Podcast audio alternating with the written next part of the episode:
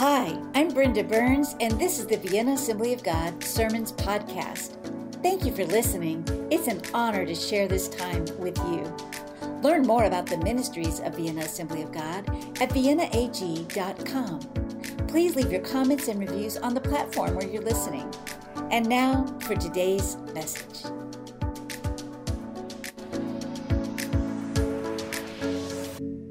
Now, everyone that's here in the sanctuary received a bright, colorful bag.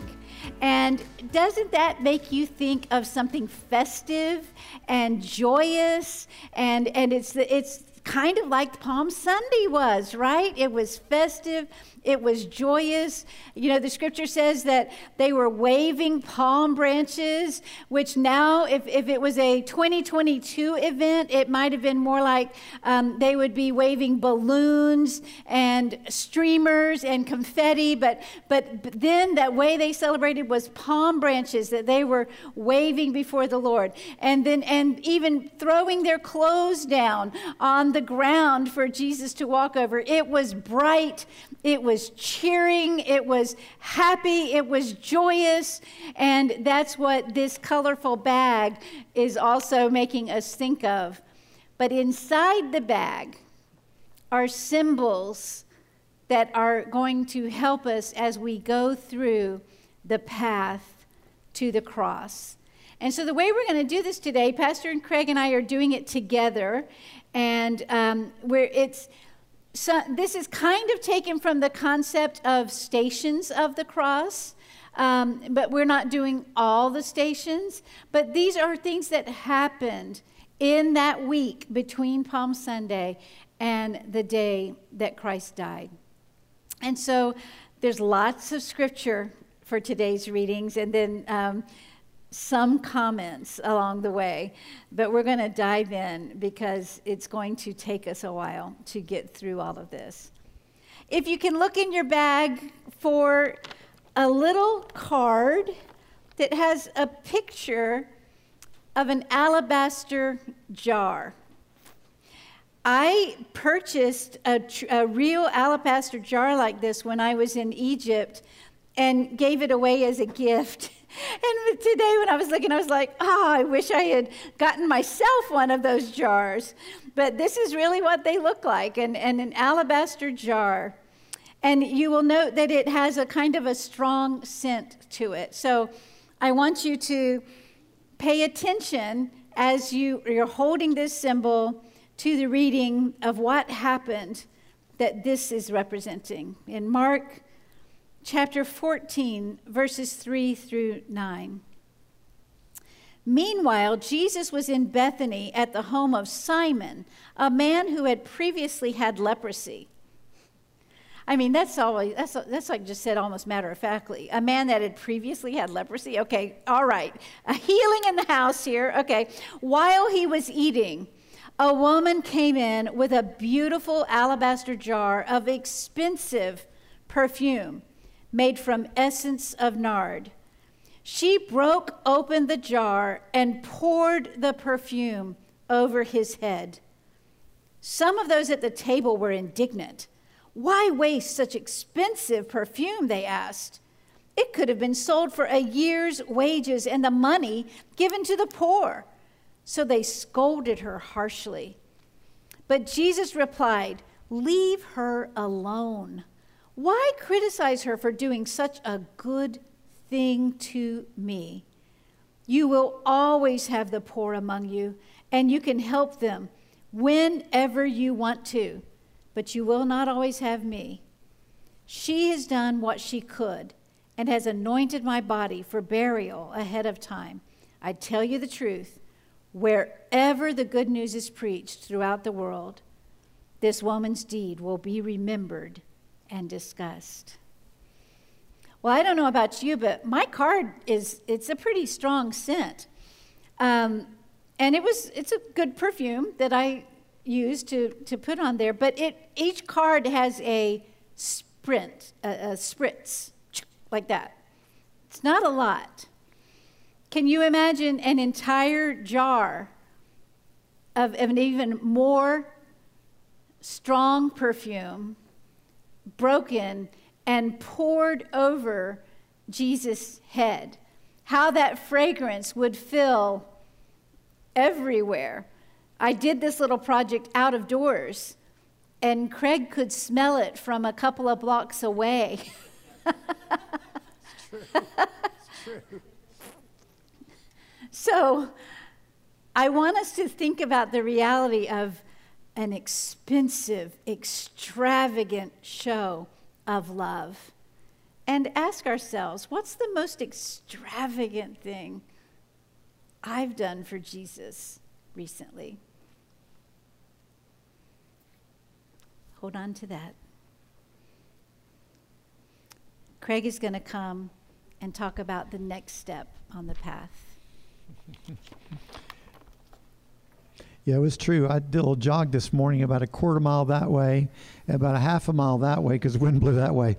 I was smelling this perfume. So imagine, just imagine what it would have been like in a culture that doesn't get much perfume, how strong that would have been.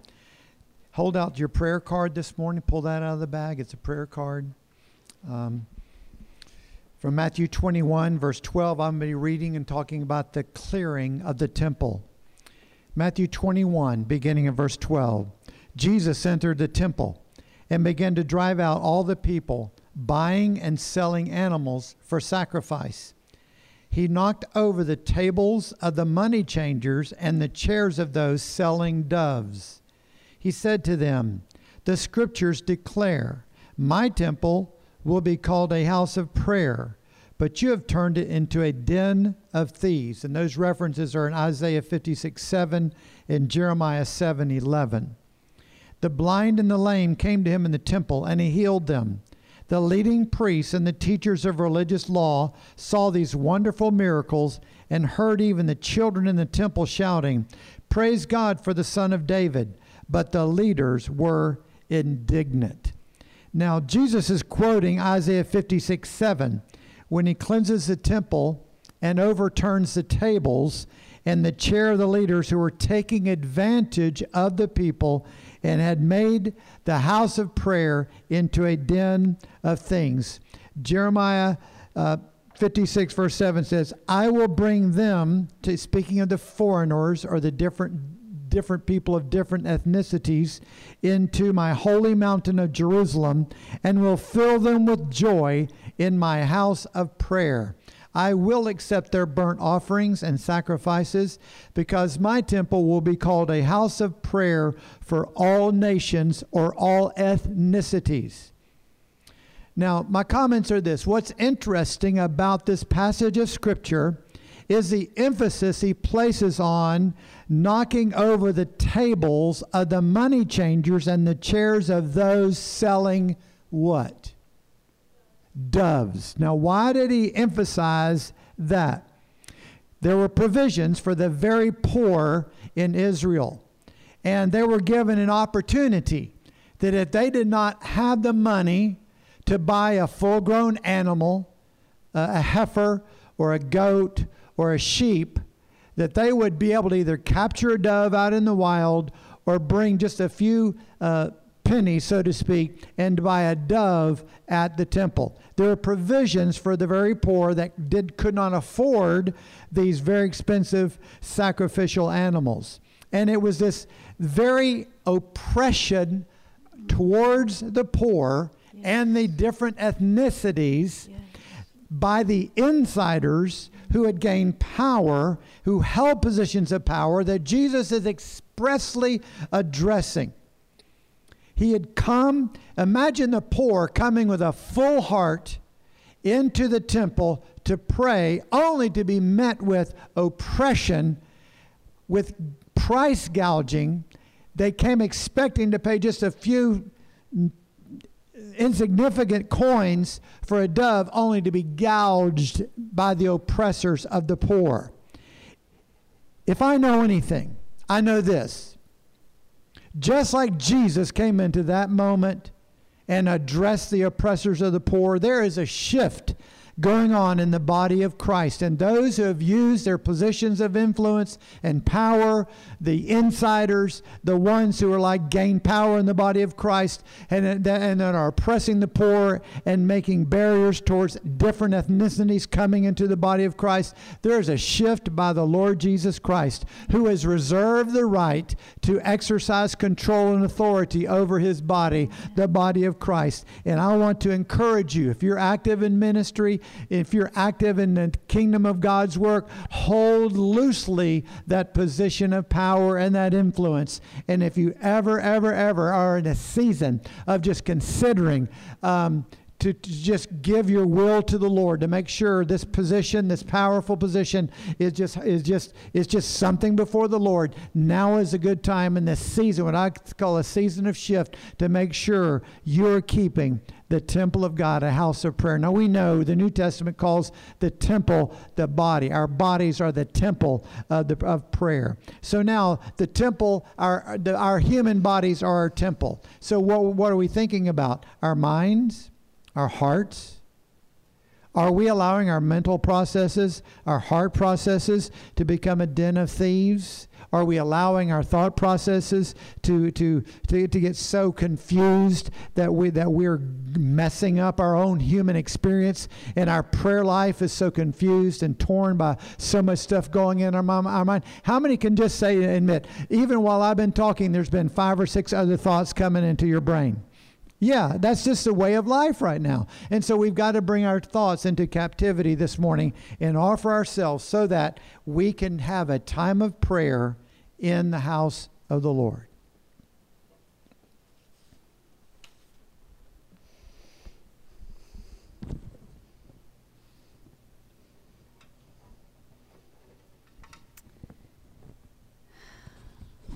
How interesting the juxtaposition of the pouring out of the expensive perfume and those that complained about it claiming they were worried about the poor and that this should have been sold and given to the poor.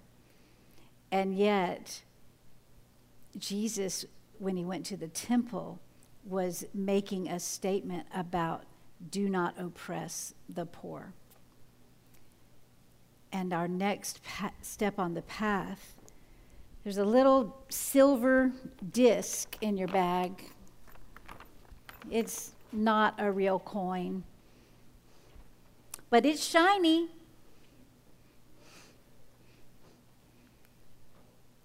How many have ever been tempted by the shininess of money?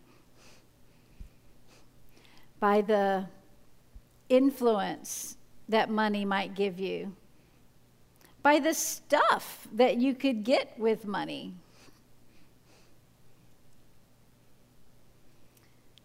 Some of the other passages about the anointing of Jesus called Judas out specifically, that he was one of the ones complaining that that expensive perfume was wasted. But we learn that Judas was unhappy with the way it was going with Jesus. He expected a different kind of king than Jesus was turning out to be. And so we read in Matthew 26, verses 14 through 16. Then Judas Iscariot, one of the 12 disciples went to the leading priests and asked, How much will you pay me to betray Jesus to you? And they gave him 30 pieces of silver. From that time on, Judas began looking for an opportunity to betray Jesus.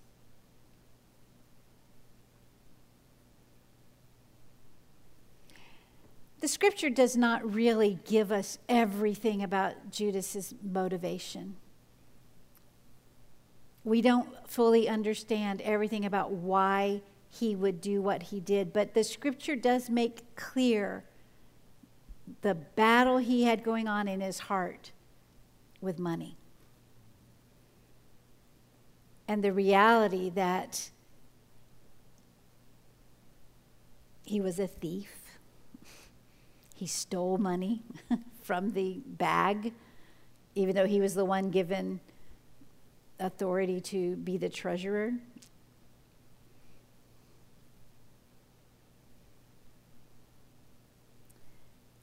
Judas was one of the twelve.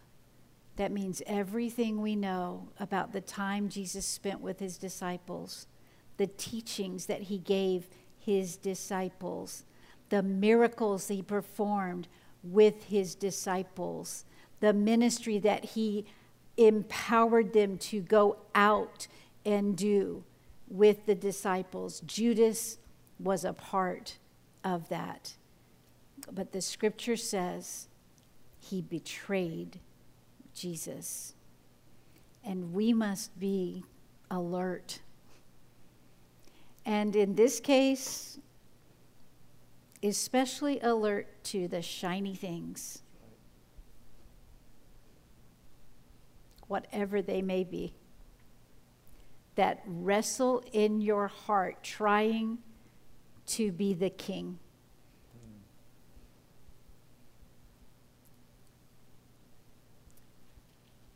So that we do not follow the path of betrayal, but instead we are faithful to our faithful God. We sang that song where it says, You're never going to let me down. And Rachel was sharing with me kind of how that lyric um, speaks to her. And it really meant a lot to me to hear that, that when things don't necessarily go the way I think they should go, I can still sing, You're never gonna let me down. I can still say, You are faithful, you are good. And if Judas had been able to fully overcome the wrestling in his heart for shiny things and for money, and instead believe that whatever it was that Jesus had going on, he is good, he is our king, we can trust him. And I want to encourage us today to remember to put our trust fully in him. We're going to move on into the next part of the path. And I'd like you to take your elements for communion. And just as a part of this path to the cross, we're going to share communion together.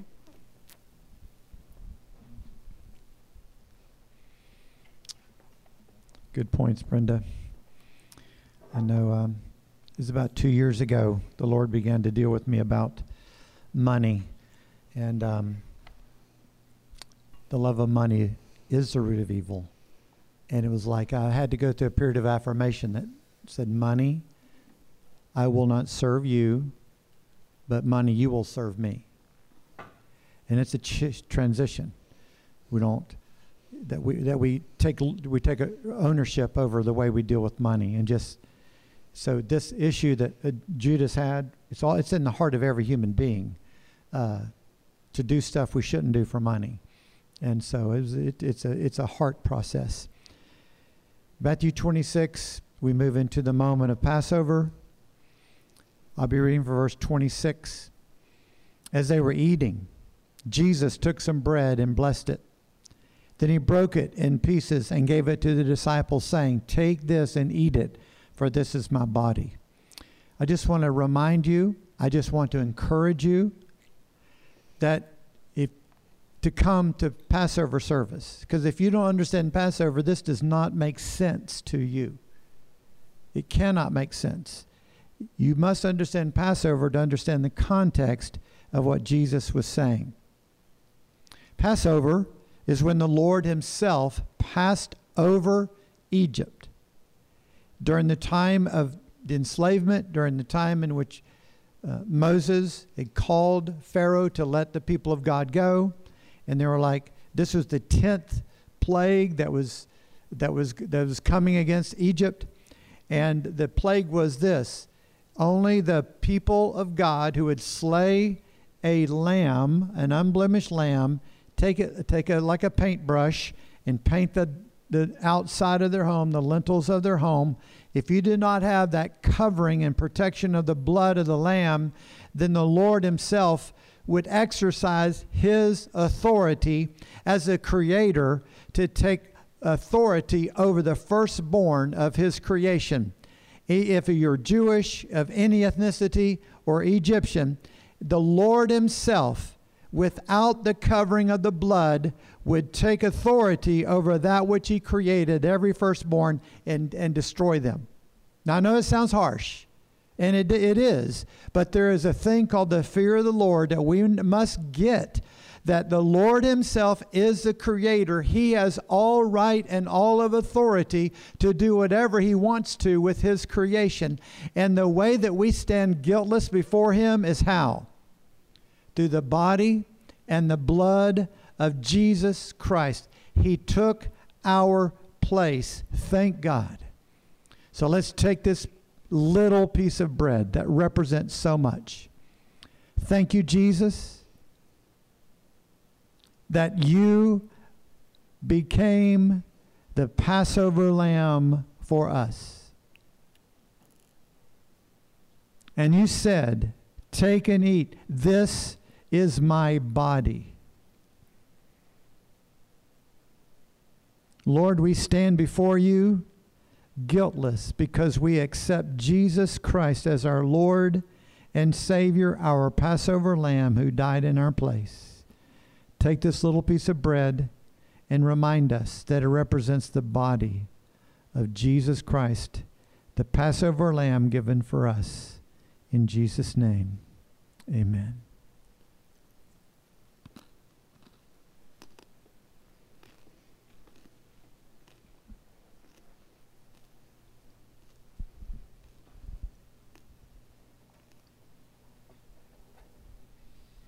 So many things happened in that room.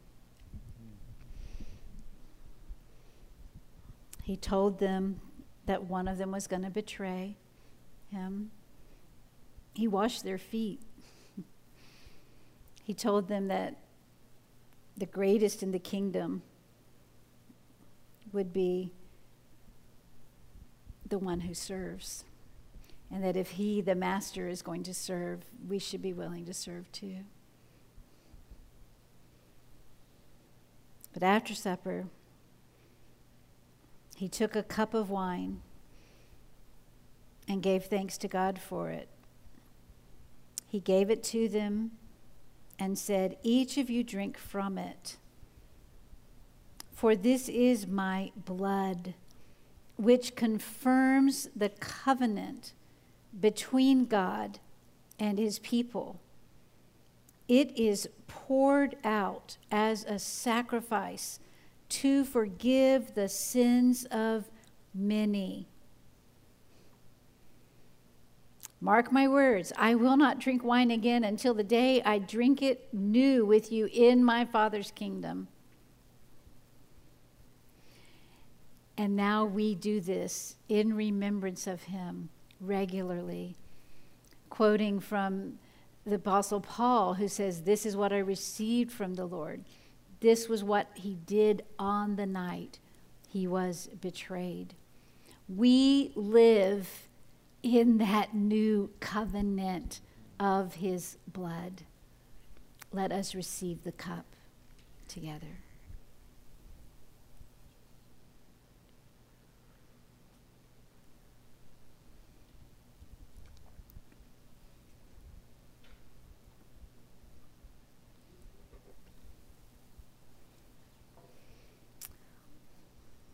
Verse 30 reads Then they sang a hymn and went out to the Mount of Olives.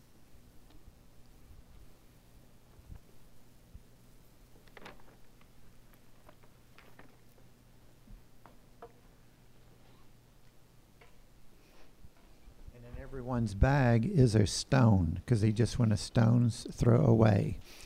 And there's another interesting thing about Gethsemane about a stone that we will learn. I'll be reading from Matthew 21, verse 36. And this is going to be more extensive reading. Then Jesus went with them to the olive grove called Gethsemane. And he said, Sit here while I go over there to pray. He took Peter and Zebedee's two sons, James and John, and he became anguished and distressed. He told them, My soul is crushed with grief to the point of death. Stay here and keep watch with me. He went on a little further and bowed with his face to the ground, praying, My Father, if it is possible, let this cup of suffering be taken away from me. Yet I want your will to be done, not mine. Then he returned to the disciples and found them asleep. He said to Peter, Couldn't you watch with me even one hour? Keep watch and pray so that you will not give in to temptation. For the spirit is willing, but the body is weak. Then Jesus left them a second time and prayed, My Father, if this cup cannot be taken away unless I drink it, your will be done. When he returned to them again, he found them sleeping, for they couldn't keep their eyes open. So he went to pray a third time, saying the same things again. Then he came to the disciples and said, Go ahead and sleep. Have your rest. But look, the time has come. The Son of Man is betrayed into the hands of sinners. Up, Let's be going. Look, my betrayer is here. Now, Gethsemane is located in an olive grove on the Mount of Olives, which is just, imagine Jerusalem being located here, just a little valley called the Kidron Valley, and that begins the base of the Mount of Olives that's covered with olive trees. It's just a very short walk.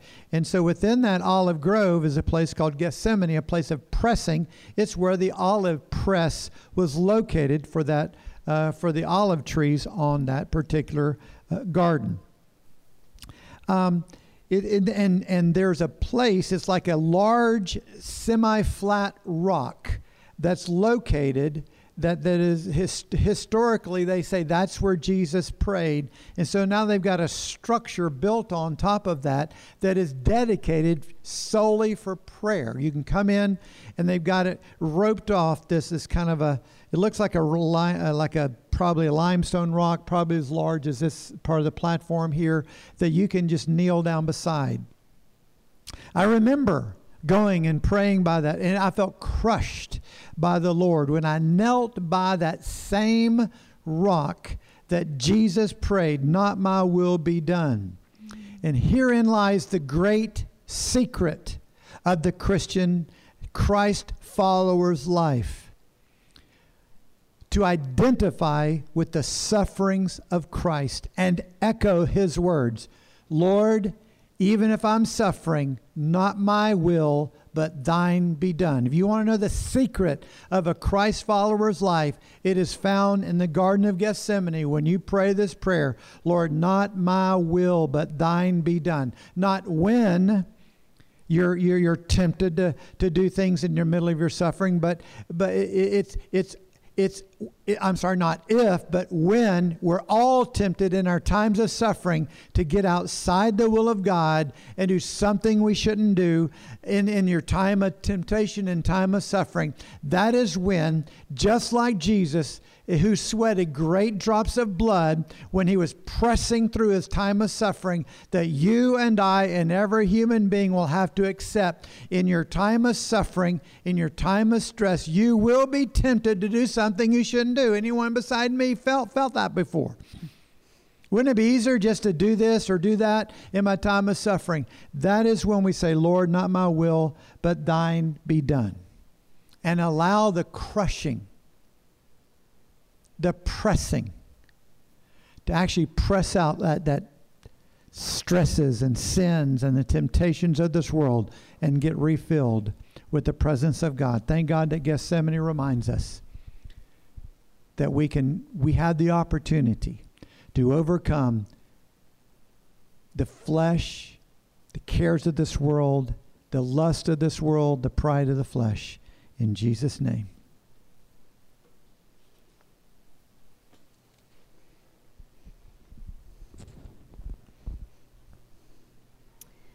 The next stop on the path to the cross is the trial.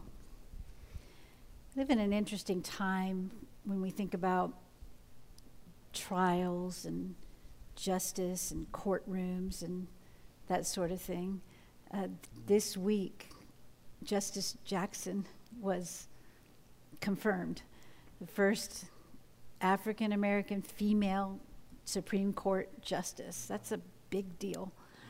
Um, the word war crimes is out there now, and that you can't just throw those words around. Uh, that that talks about courts and justice and and something having to be done about it if in fact there have been actual war crimes. Our justice system has some brokenness in it, but it is important for us to realize that what we understand as the way a court trial may go may not be able we may not be able to just take that template and lay it over to what we're reading here. This was in the time of the roman empire. This is in the time of a jewish system in jerusalem that um, is not what we are used to. But let's read a little bit about this trial. Matthew 26 62 through 68 then the high priest stood up and said to jesus well Aren't you going to answer these charges? What do you have to say for yourself? But Jesus remained silent. Then the high priest said to him, I demand in the name of the living God, tell us if you are the Messiah, the Son of God. Jesus replied, You have said it. And in the future, you will see the Son of Man seated in the place of power at God's right hand and coming on the clouds of heaven. Then the high priest tore his clothing to show his horror and said, Blasphemy! Why do we need other witnesses? You have all heard his blasphemy. What is your verdict? Guilty, they shouted. He deserves to die. Then they began to spit in Jesus' face and beat him with their fists. And some slapped him, jeering, Prophesy to us, you Messiah. Who hit you that time? check in your bag for a, a little hand sanitizer wipe. And keep that in mind as we move on to the next section of the trial, which is where they took him before Pilate. They were all about killing Jesus, but they needed some Roman help to get it done. So, down in chapter 27, verse 11, now Jesus was standing before Pilate, the Roman governor. Are you the king of the Jews? The governor asked him. Jesus replied, You have said it. But when the leading priests and elders made their accusations against him, Jesus remained silent. Don't you hear all these charges they are bringing against you? Pilate demanded.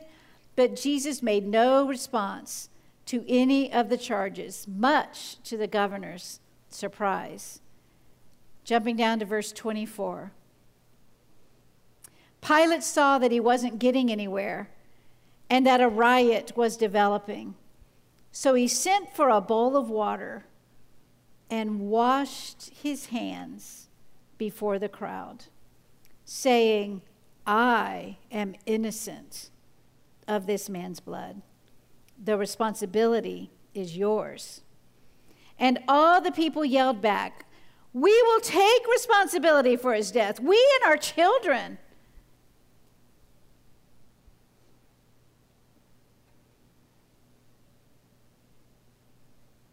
So Pilate released Barabbas to them.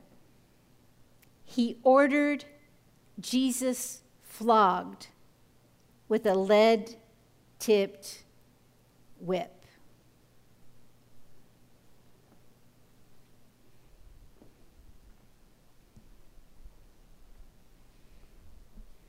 So inside your bag, I believe, is a um, a piece of leather, a leather strip.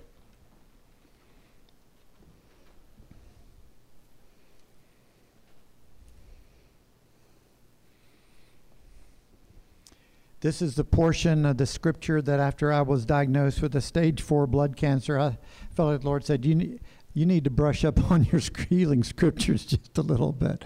So this is this is an important part uh, of life right here, folks, and and this is why I'm convinced about what I'm going to say is true. The prophet Isaiah looked to the future. When the Creator would take responsibility and would accept the punishment for the sins of his creation. The Creator would take ownership for the condition of his creation and take responsibility for the sins of his creation and Isaiah looked to the, to the future and penned these words in Isaiah 53 5. But he, the Creator, was pierced for our rebellion, crushed for our sins. He was beaten so we could be whole. He was whipped so we could be healed. So Isaiah looked to the future when the Creator would accept the punishment for the sins of the creator of the creation.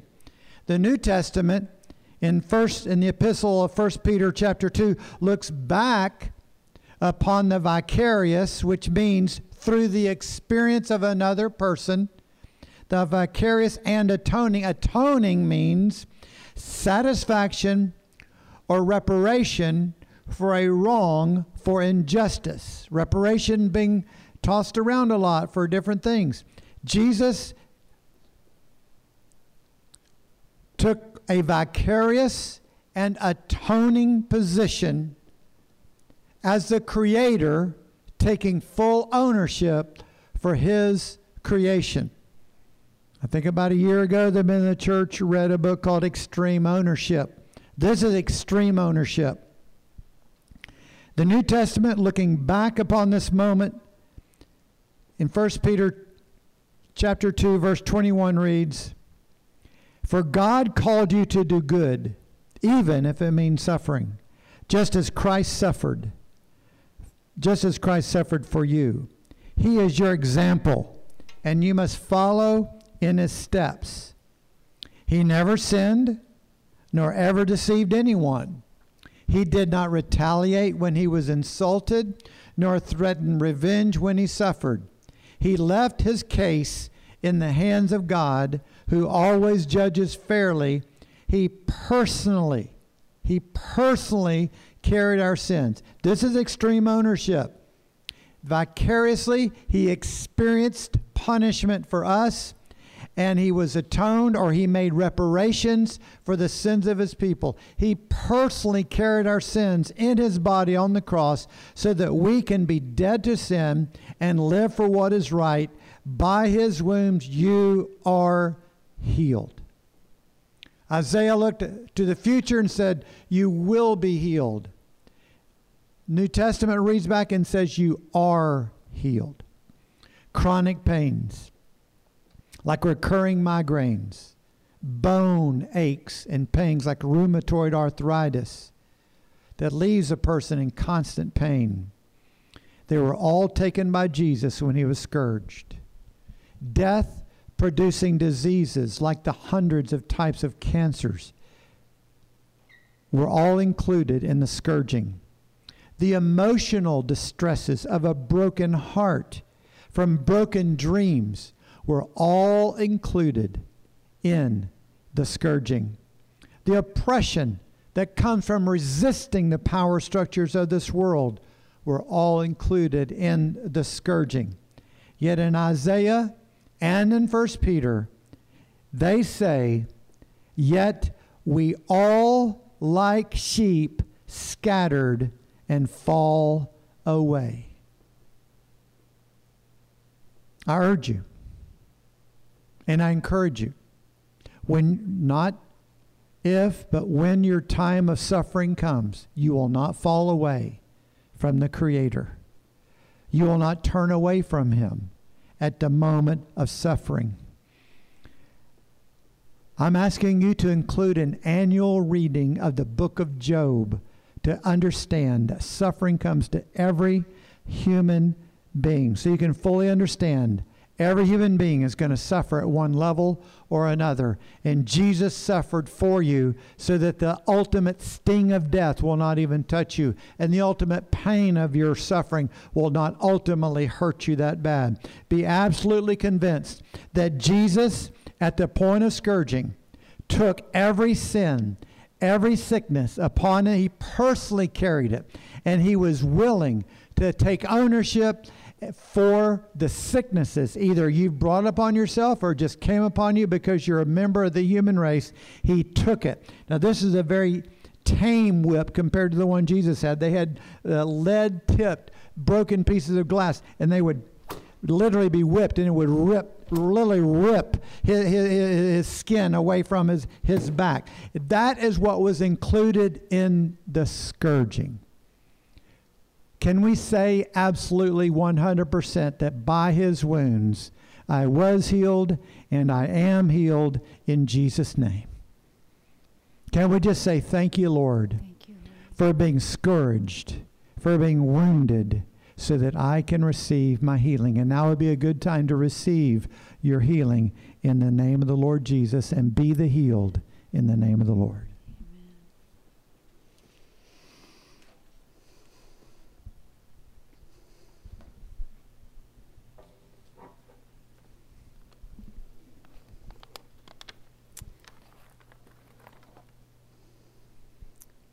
You have a, a rough wooden cross and three skinny little nails.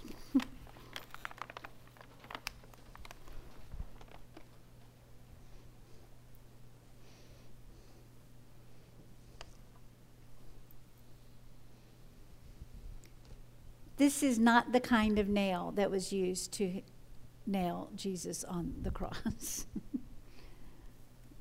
if you can imagine a large iron rough this wood has some rough edges on it but imagine an entire beam of roughness.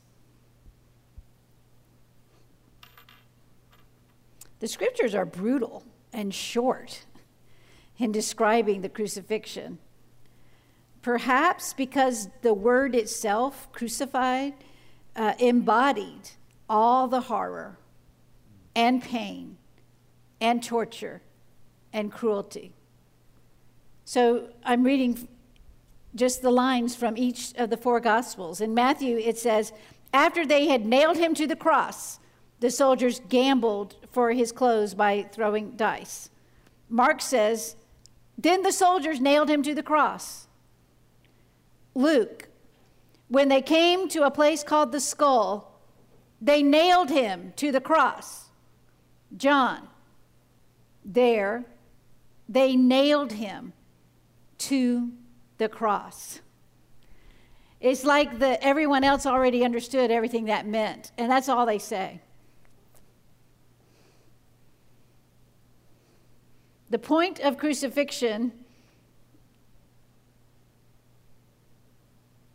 Jesus had already lost a great portion of the amount of blood in his body through the whipping, through the beatings, through the thorns. They're laid on that beam and nailed hands and then feet. The feet are positioned in a way to where you can't breathe. And so, what crucifixion is doing is you are hanging there, suffocating to death.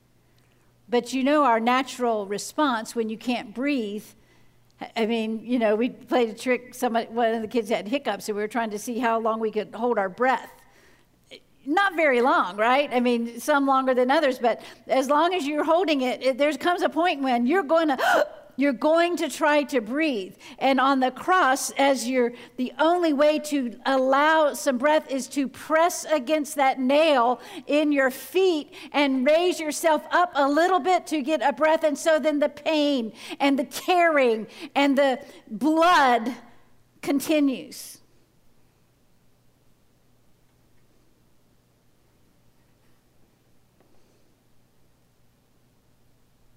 We tried to illustrate today the path to the cross. The symbols you have held help us to imagine the physical physicality, the physical reality of Christ's suffering. He was anointed with that perfume that may yet have filled his senses as he hung between heaven and earth. He was betrayed by a friend, even his close friend. He confronted the people in the temple and, and cleared them out. He washed his disciples' feet. He sweated and wrestled to make the battle cry, Not my will, but yours be done. He was ridiculed, mocked, beaten, spit upon, flogged with a lead tipped whip, crowned with thorns, beaten with sticks and rods in the head. His beard was plucked out. He was barely recognizable before even getting to the place of crucifixion. Then he was forced to carry the heavy beam. Eventually, Simon the Cyrene was recruited to help him as he could not bear the weight.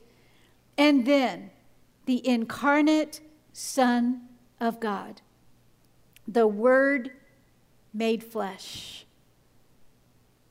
was stretched out, his body trembling with the pain as nails were driven through his hands and his feet. He was nailed to the cross for me the overwhelming, overpowering love of God was poured out in full through the cross. A love so deep, a devotion so strong, a purpose eternal from before the beginning. The cross is the power of God unto salvation. We must proclaim it. The cross stands not alone in God's redemption story because on the third day Jesus arose. The early church proclaimed the cross of Christ and the resurrection of Christ as elements of a single event that isn't complete until Christ's return. Christ has died, Christ is risen, Christ will come again. Can somebody say amen? Amen. This is the gospel of Jesus Christ, and we must not drain it. We must not drain the gospel of its power by forgetting the experience of the cross. We cannot celebrate a resurrection without the cross. Jesus has been given the name above every name because he humbled himself in obedience to God and died a criminal's death on a cross. Why? Why did he die? Romans 5 8 and 9. But God showed his great love for us by sending Christ to die for us while we were still sinners. And since we have been made right in God's sight by the blood of Christ, he will certainly save us from God's condemnation. Why did he die? Love. Love for every one of us. The path to the cross is open for each of us today. Every one of us is invited to receive the salvation afforded by the cross. And every one of us needs a Savior. The scripture says today is the day of salvation. I invite us all to commit to taking up our cross to follow Jesus. If you have never actually made an intentional decision to make Jesus your Lord, today is a great day. For those who do claim Christ, today is a great day to commit to that ongoing surrender of our will to His will.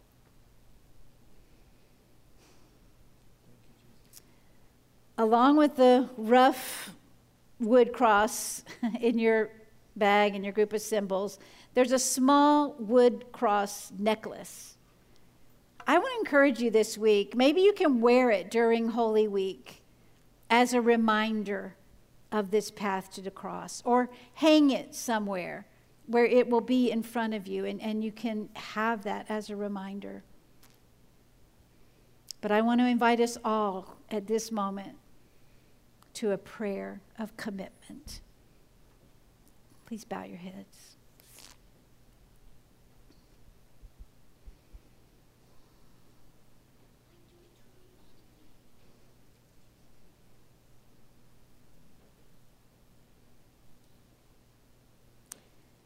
Jesus, we remember. We remember what you suffered for us. And in this moment of time that we call Holy Week, we want to especially commit ourselves to a fresh surrender to a fresh call to follow you, to a willingness to put our will aside and to choose you. I pray that you will help us to grasp the depths of the love of God that is the cross. And the reality that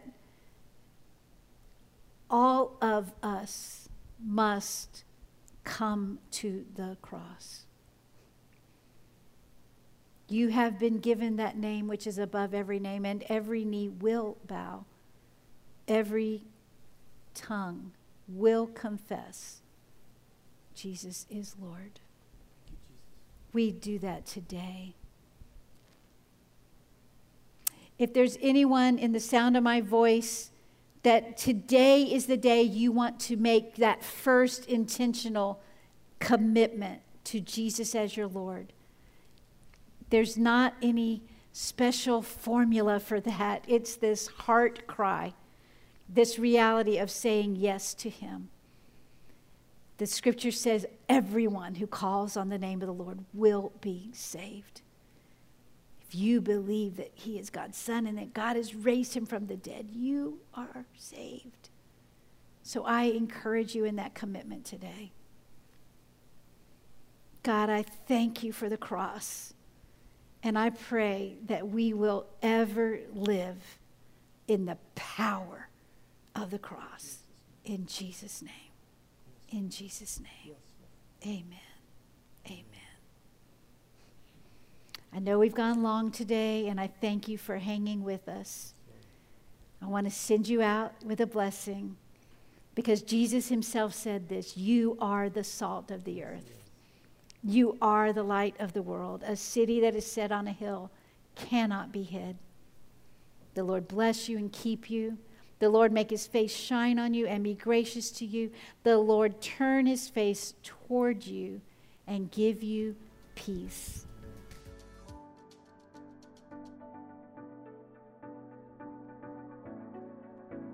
If you enjoyed today's message, why not share it with a friend? I invite you to subscribe at Apple Podcast and our YouTube channel. We'd love to hear your feedback and comments. So glad that you were with us today. Look forward to seeing you next week. At Vienna Assembly of God, we love God, others, and life, and we're leading our community in a growing relationship with God.